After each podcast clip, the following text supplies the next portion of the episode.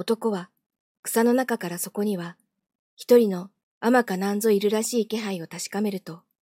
頭を垂れたまま元来た道を後へ引き返した。もう昔の女には哀れないのだと諦めきると、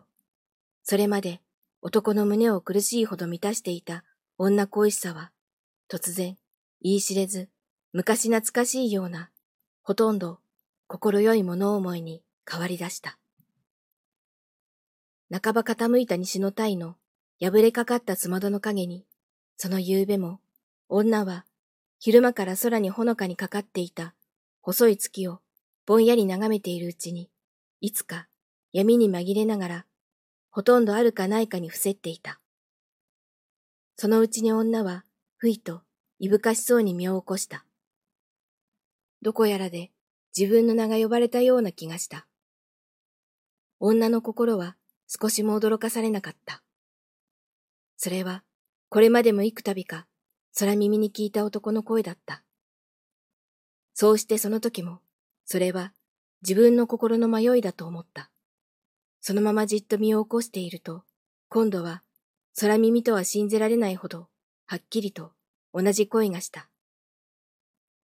女は急に手足がすくむように覚えた。そうして女はほとんど我を忘れて、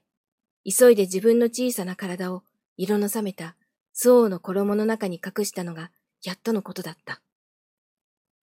女には自分が見る影もなく痩せさらばいて浅ましいような姿になっているのが、その時初めて気がついたように見えた。たとえ気がついていたにせよ、その時まではほとんど気にもならなかった。自分のそういう惨めな姿がそんなになってまだ自分の待っていた男に見られることが急に空恐ろしくなったのだった。そうして女は何も返事をしようとはせず、ただもう息を詰めていることしかできなくなっている自分の運命を我ながら切なく思うばかりだった。それからまだしばらく池のほとりで草の中を人の歩き回っている物音が聞こえてきた。最後に男の声がしたときはもう女のいる鯛の屋から遠のいて、向かいの天のいる鯛の屋の方へ近づき出しているらしかった。それからもう何の物音もしなくなった。すべては失われてしまったのだ。男はそこにいた。そこにいたことは確かだ。それを女に確かめでもするように、男の歩み去った山吹の茂みの上には、まだ雲の意が破れたまま、幾筋か垂れ下がって、夕月に光っていた。